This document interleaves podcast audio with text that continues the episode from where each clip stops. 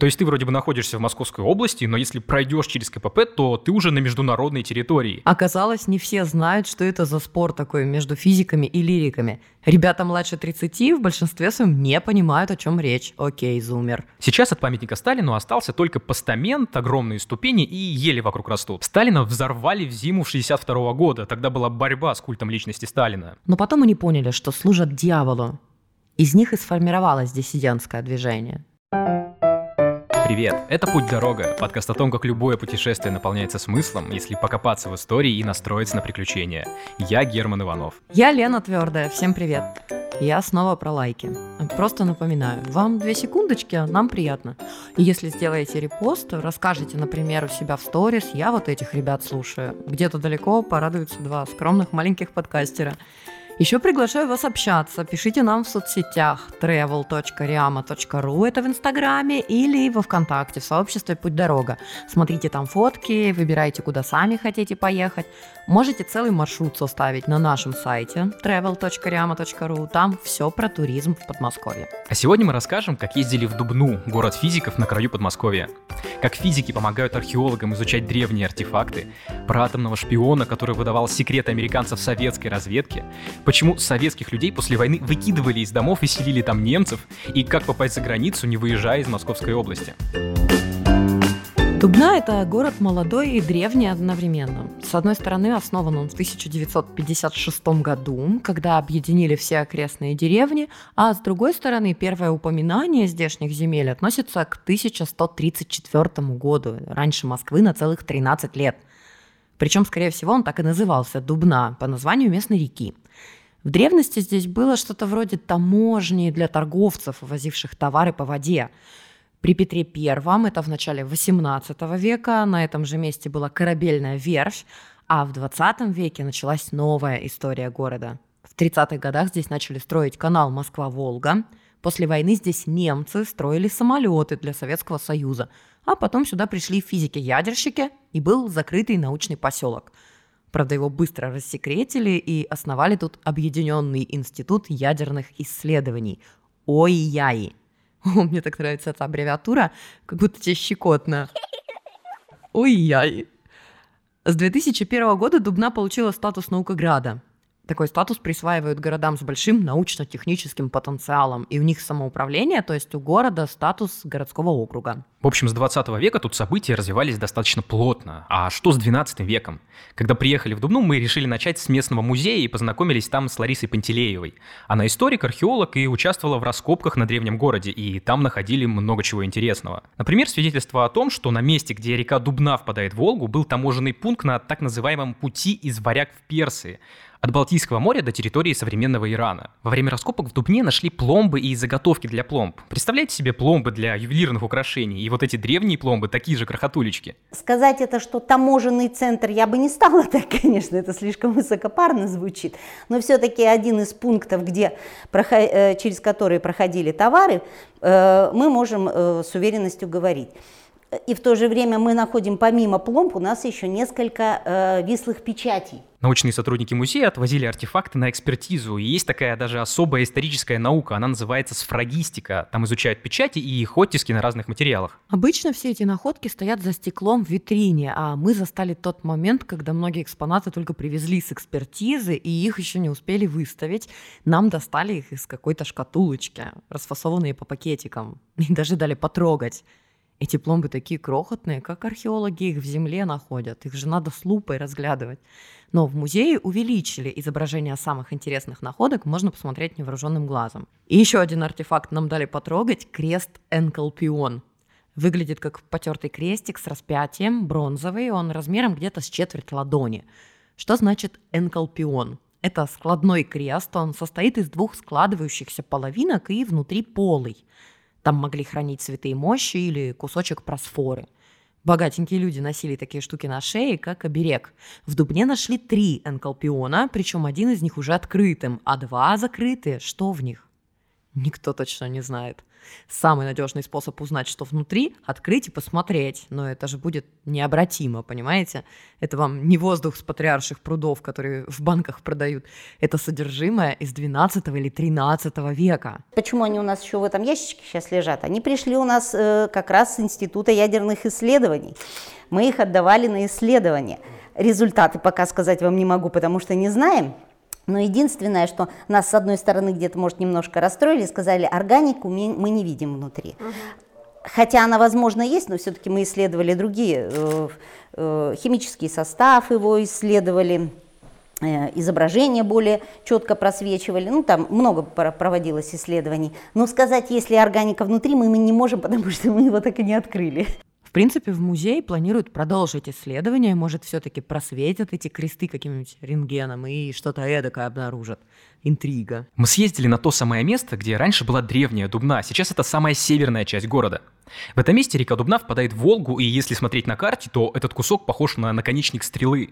Его еще называют Стрелка, а реки — это как бы его контуры. Там, на самом краю улицы Ратмина, это бывшая деревня Ратмина, практически на конце этой стрелки стоит церковь Похвалы Богородицы 19 века. И это чуть ли не самое старое здание современной Дубны. Перед входом на территорию в кустах стоит очень прикольный камень. На нем высечена надпись «Отсюда Дубна стала есть, 1134, это год, основана Юрием Долгоруким».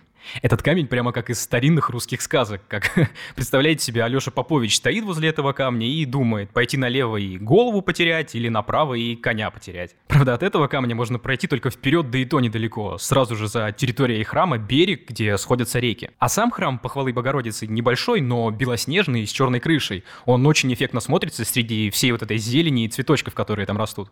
А рядом есть могила Николая Ивановича Мамонтова. Это двоюродный брат Савы Мамонтова. Это тот самый знаменитый железнодорожник, меценат и владелец усадьбы Абрамцева. Он дружил с художниками и театралами 19 века. Мы про них рассказывали в первом сезоне. Послушайте обязательно. Этот Николай Иванович Мамонтов был владельцем усадьбы Ратмина. И он был такой жуткий пройдоха или предприимчивый, как его поприличнее назвать. Он в своей усадьбе открыл винокурню и расплачивался с рабочими не обычными деньгами, а собственными монетами – так называемыми бонами. Это металлические жетончики, которые он сам же и печатал. На одной стороне надпись «Пекунова» и «Н. Мамонтов». На другой номинал 3 копейки, 5, 15, 25, 30, 40, 50 и 1 рубль. Вот что говорит об этом экскурсовод Владимир Родионов. Сейчас бы за это дело надели бы наручники, да, за создание собственной валюты. А вот тогда, видимо, получил э, то ли высочайшее, то ли достаточно было какого-то губернского уровня соизволения на введение собственных денег. Да. С одной стороны, проявил себя как вот, в общем, э, достаточно ловкий э, коммерсант. С другой стороны, ну вот сейчас это выглядит странно. Привязал себе ближайшую деревню Пикунова, что она оказалась привязана к этим деньгам. Что никуда ты не уедешь с этими деньгами, которые принимают только вот местные трактиры, местные, его же принадлежащие Мамонтову, ну тут и будешь сидеть ловкий помещик, да? Причем товары по этим бонам не всегда были хорошего качества, и цены были завышены. Но в защиту его хочу сказать, что были у него и поблагороднее поступки. Он занимался меценатством, строил богадельни, церковно-приходскую школу для бедных и мастерские для женщин. Сейчас на месте усадьбы Ратмина ничего не осталось, только храм. Мы дошли до того самого наконечника стрелы, где сходятся реки, туда ведет тропинка вдоль берега, и на самом берегу очень милая полянка. Когда-то тут проводили раскопки и находили всякие древности, а сейчас местные просто приходят отдохнуть. Мы видели там маленький мангальчик, какие-то бутылочки валялись, видимо, до нас тут кто-то неплохо провел время. По краям берега растут ивы. Их высадили специально, чтобы они своими корнями удерживали берег и его не размывало водой. Но все равно большая часть древней земли уже ушла под воду.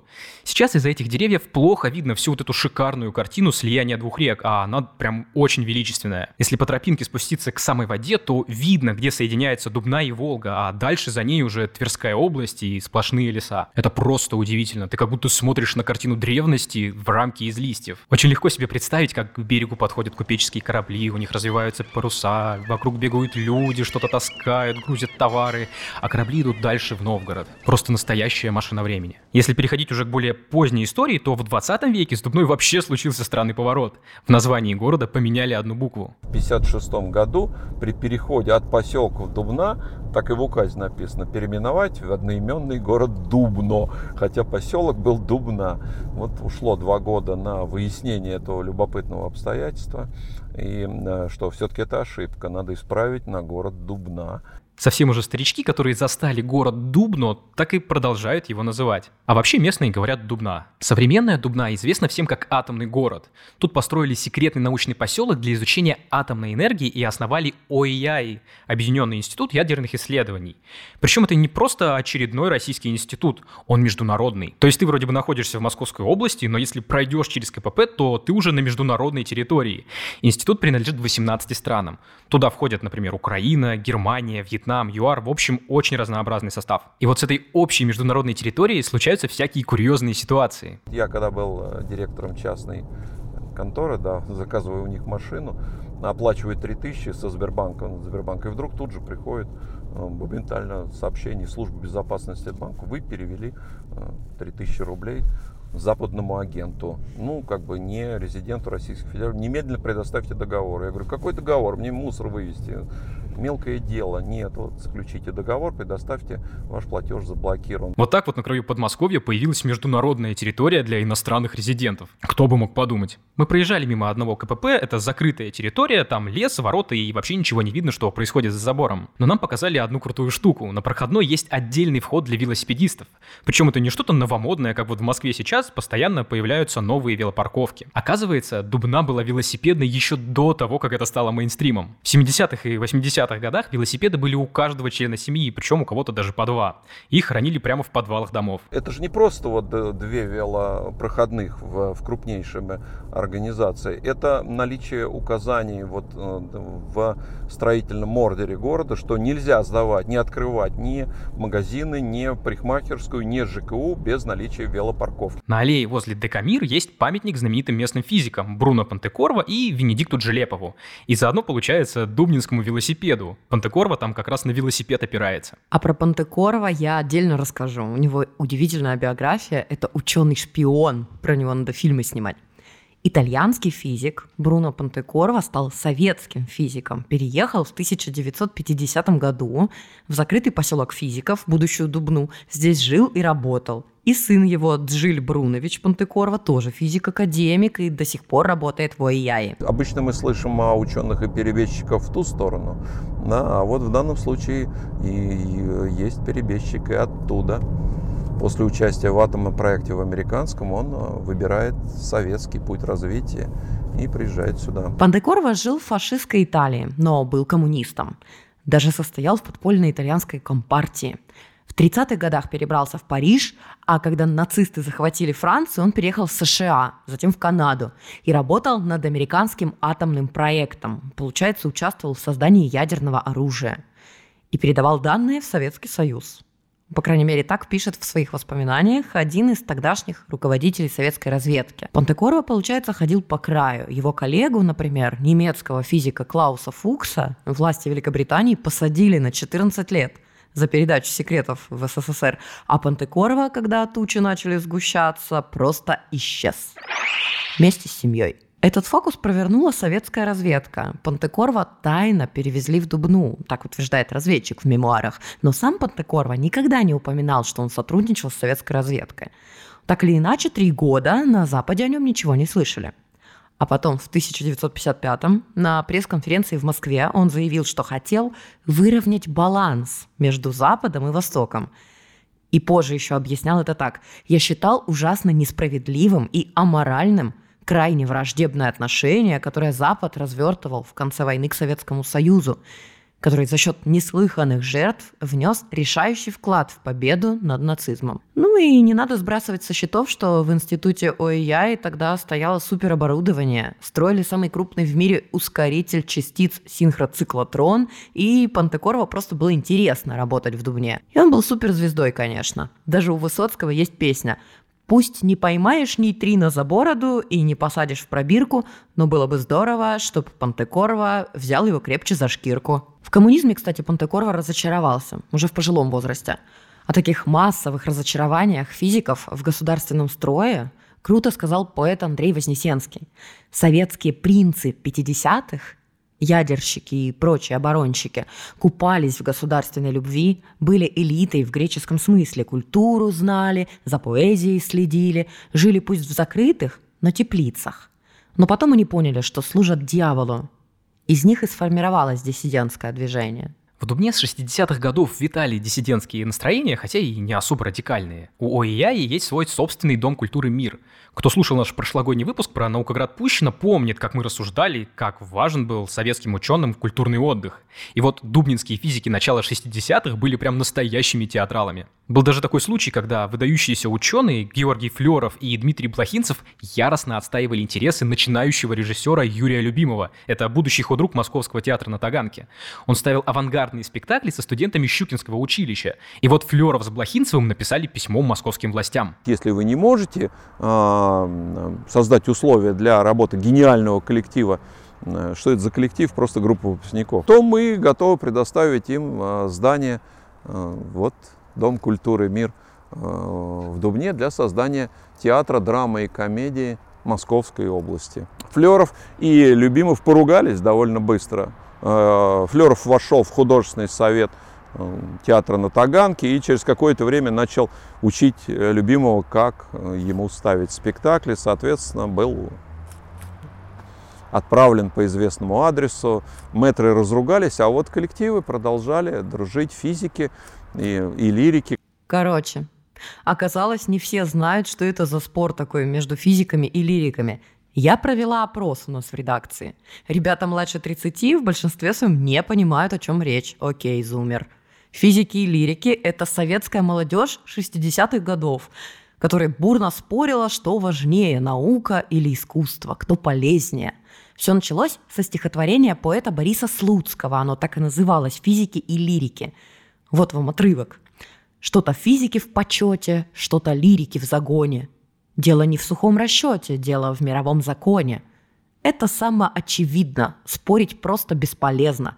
Так что даже не обидно, а скорее интересно наблюдать, как словно пена опадают наши рифмы, и величие степенно отступает в логарифмы.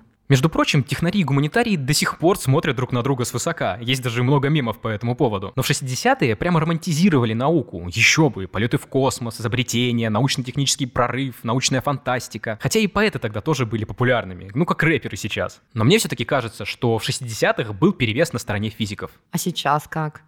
Вопрос дискуссионный, конечно. И спор вечный. Я все-таки за физиков по-прежнему. Даром, что получаю образование в сфере культуры. Хотя а без музыки тоже куда? О, если разобраться, музыка это тоже чистая математика. Все, я запуталась. Чтобы выплыть, процитирую вам Льва Ландау, великого советского физика.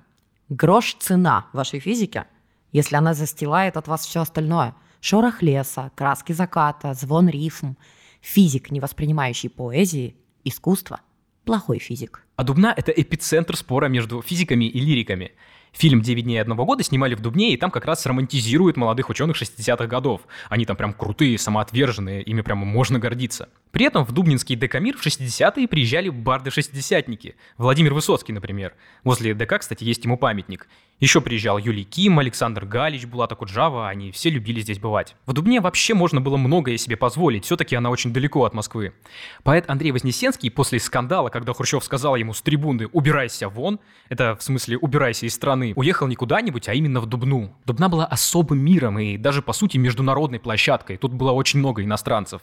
Владимир интересно вспоминает про свою школу. Ну вот я, учась, а, наверное, Э, с 66 по 76 год в обычной, самой простонародной школе. Я учился вот с корейцем народно-демократическим, э, учился с э, двумя полячками, учился с немцем. Старший класс кончал вместе с болгаркой, венгерка училась в соседнем классе.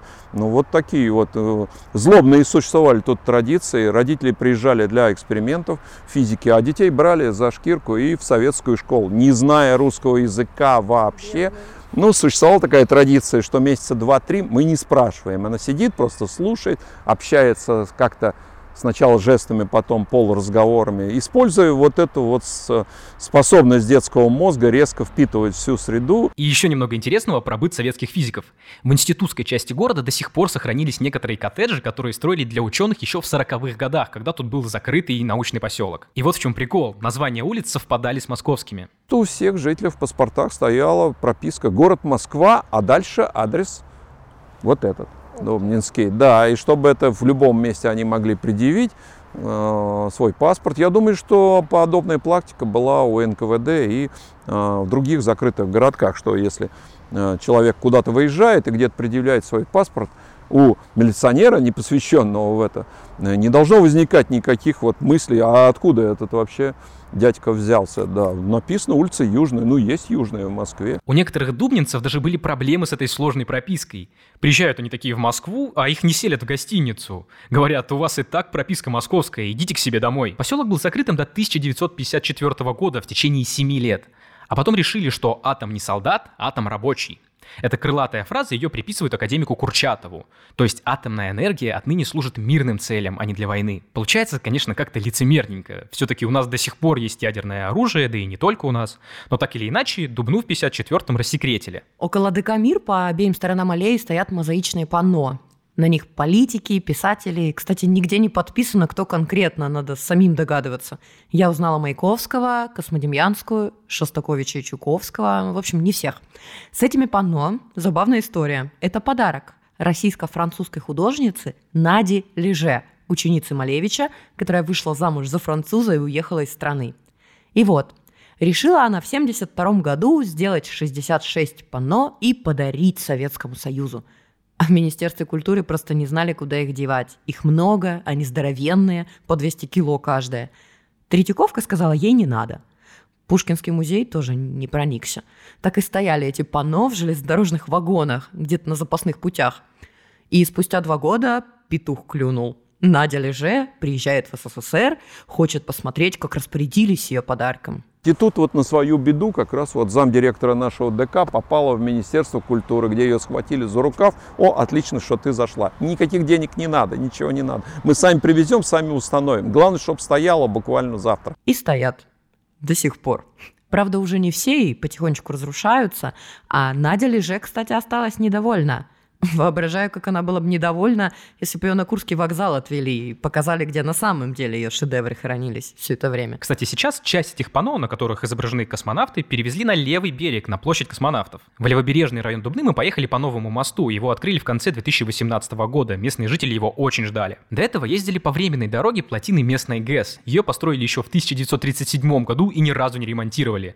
Там надо было ехать частично по поверхности, где-то в тоннеле под шлюзом, и были гигантские пробки можно было часа три простоять. А теперь 10 минут по мосту, и мы уже в левобережном районе. Его еще называют тридцатка, по старой памяти. Когда здесь только открыли авиационный завод, у него было засекреченное название – почтовый ящик номер 30. Он так назывался всего три года, потом менял номера, название, а сейчас называется Дубнинский машиностроительный завод. Он по-прежнему производит авиационную ракетную технику, но в народе его называют тридцаткой, вместе с ним и весь район. Вообще Волга делит Дубну как бы на две части, и они даже выглядят по-разному.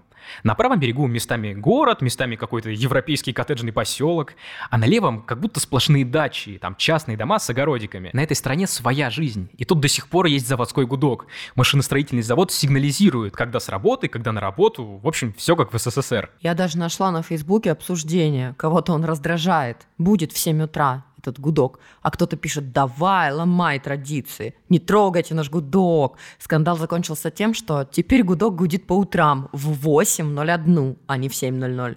И вроде даже оштрафовали завод на 20 тысяч за нарушение закона о тишине. Раньше правый и левый берега это были два разных населенных пункта. И когда мы общались с местными экскурсоводами, один с правого берега, получается, другой с левого, и что-то такое прозвучало у них похожее на соперничество. Вот, дескать, мы с левого берега, у нас тут все по-другому. Вот, например, как говорит об этом житель левобережного района Леонид Четверяков. Раньше все-таки ну, левый берег, правый берег, такая своеобразная конкуренция была. Я всю жизнь прожил здесь, то есть и как бы считаю себя патриотом левого берега, то есть считаю, что Дубна лучший город на земле, а лучшая часть Дубны это левый берег. То есть э, жители правого берега считают наоборот, но они не правы. Прям как коренные москвичи, которые считают земляками не тех, кто из Москвы, а тех, кто с того же района Москвы. Герман тут рассказывал про новый мост, а старая дорога сохранилась не полностью, она сейчас частично на ремонте. По старой дороге плотины можно проехать до дамбы и посмотреть, откуда начинается канал имени Москвы. Посмотрели по пути на Дубнинскую ГЭС, кстати. А она правильно называется Иваньковская ГЭС. Меня она не очень впечатлила. Я на Братской была, вот там, да, мощь. А у Дубны другой рекорд. Второй в мире по величине памятник Ленину. Он стоит на дамбе. Больше него только в Волгограде. Я не знаю, что там в Волгограде, но этот просто громадный. Он прямо встроен в дамбу, сделан из огромных гранитных блоков, только голова цельная, трехметровой высоты. Вся фигура 25 метров и еще постамент 12. Это все в общей сложности как девятиэтажный дом – у нас на сайте есть фотки, посмотрите, впечатлитесь. Напротив, на другом берегу стоял памятник Сталину. Он был огромный и даже чуть больше, чем Ленин. И весь этот ансамбль придумал скульптор Сергей Меркуров. Помните, мы уже рассказывали о нем в выпуске про горки ленинские. Это тот самый, который посмертный слепок делал с Ленина. Получается, суда, которые плыли в Москву по каналу, должны были проходить между двумя вождями. Сейчас от памятника Сталину остался только постамент, огромные ступени и ели вокруг растут. Сталина взорвали в зиму 62 года, тогда была борьба с культом личности Сталина. Вообще скульптуры, конечно, грандиозные, любят у нас в стране все гигантское. Позднее Меркуров обнаглел до такой степени, что для Дворца Советов, вот где храм Христа Спасителя и бассейн Москва, предлагал уже 100-метровые фигуры Ленина и Сталина, стоящие на крыше 200-метрового здания. Э, отменили это только когда уже объяснили Меркурову, что голова-то уйдет в облака уже. Представляю такое. Летят самолеты, привет мальчишу. На вот этом островке на дамбе вид во все стороны просто супер. Кругом вода. Волга, огромное Иваньковское водохранилище, его еще называют Московским морем, витрина там жуткий, можно на кайте кататься или в виндсерфе. Довольно известный спот, кстати. Отсюда начинается канал Москва-Волга, и никто на всей трассе канала, ни Дмитров, ни Лобня, ни Долгопрудный не имеют права брать эту воду. Она перекачивается только в Москву. Здесь на дамбе есть памятник строителям канала Москва-Волга – героям и жертвам этого грандиозного советского проекта, построенного на костях. Это просто здоровенный каменюка. Его поставили работники канала. И этот булыжник – не что иное, как часть бывшего памятника Сталину, который разрушили. У него наверху такой залом, похож на галочку или стрелочку. Так вот, это, наверное, брюки Сталина или шинель. Странный памятник. Можно сказать, что благодаря каналу имени Москвы и Иваньковской ГЭС Дубна и стала научным городом. Появилось электричество и появились возможности. В 1939 году на левом берегу открыли авиационный завод, ту самую тридцатку. У самого завода тоже интересная история, и посвящен отдельный музей истории создания крылатых ракет в Дубне. Пока мы к нему ехали, обратили внимание на домики в финском стиле. Они остались с 40-х годов. Их построили специально для немецких ученых. В 46 году, сразу после окончания войны, в Дубне работали немецкие авиаконструкторы. Их привезли, чтобы они строили у нас самолеты по своим технологиям. Немцы тогда были впереди всей планеты. После войны была настоящая охота за немецкими мозгами, и наши тоже урвали себе кусок. Немцев привезли насильно. 500 семей привезли вместе с их вещами, машинами, роялями. Везли с собой жен, детей и даже собачек, чтобы немцам лучше у нас работалось. При этом у нас страна была разрушена после войны, и немцев некуда было селить. Для них начали строить те самые финские домики, их можно было быстро собрать.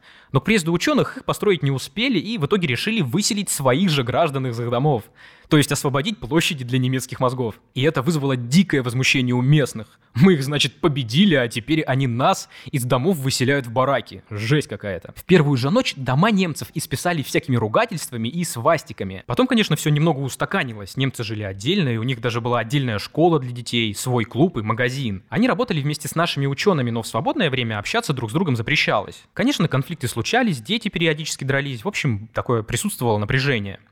Рассказывает экскурсовод музея, уже знакомый вам Леонид Четверяков. По одной из легенд, то есть был футбольный матч между нашими ребятами и немецкими ребятами. То есть и один из немцев, так сказать, такой очень зло настроенный против нас, он э, грязно играл в футбол, то есть и бил наших парней по ногам. После этой истории наши ребята его подкараулили и зарезали. А еще, кроме немецких ученых, здесь же рядом жили немецкие военнопленные. Это они строили эти самые финские домики. И вот получается, что одни немцы жили в Дубне как элита, а другие в лагере. С 1953 года немецких ученых начали отпускать на родину. Мы узнали все их секреты, и немцы больше были не нужны. Они благополучно уехали и начали рассказывать истории о своей жизни в СССР, делились там воспоминаниями, книжки писали. И они такие детали про нас рассказывали, которые мы сами в себе бы вообще не заметили. Вот что рассказывал один из тех немцев. Его удивило то, когда, приехав в Россию, что э, русские деньги пахнут. Вот немецкие деньги не пахнут. Мы, говорит, сначала понять не могли, а потом, говорит, до нас дошло, что у немцев у всех тогда были портмоне. Это, а у русских в то время вот в такой достаточно бедной стране портмоне не было. Поэтому деньги просто рассовывали по карманам. И, э, говорит, крупные купюры, там 100 рублей или там, они, говорит, пахли там, духами «Красная Москва», потому что там их обычно там какое-то начальство или там, значит, женщины так. А мелкие купюры, там рубль, три, там пять, они пахли махоркой. В музее можно не только послушать байки про немцев, но и посмотреть на всякие грозные штуки. Стратегические, тактические крылатые ракеты. Одна такая может уничтожить целый город. Э, кстати, музей одновременно является учебным учреждением. Здесь проводят занятия для студентов факультета летательных аппаратов. На стенах висят всякие страшные формулы с кучей непонятных слов. Дубна для молодых инженеров и физиков, можно сказать, мекка. Тут за них работодатели борются еще курса с третьего, с руками отрывают. Вообще у современного города физиков-ядерщиков вполне радужные перспективы. В 2022 году обещали запустить современный коллайдер Ника. Это и рабочие места, и суперновое оборудование. И особая экономическая зона Дубна со своими предприятиями привлекает молодежь, кстати.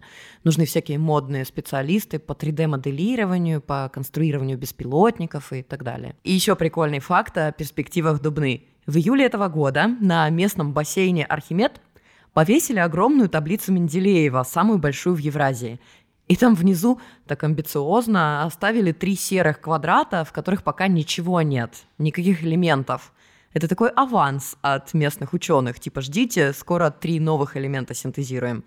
А никто не сомневается. Уже 10 элементов в ОИЯИ открыли. Кстати, подробнее узнать про ОИЯИ можно в их собственном музее. Он называется Музей истории, науки и техники. Чтобы туда попасть, надо отдельно записываться по телефону у них на сайте. Мы, правда, в этот раз туда не доехали. А муниципальный музей доступен по билетам все дни, кроме понедельника. С него удобно начинать знакомство с Дубной, потому что этот музей находится прямо в здании вокзала.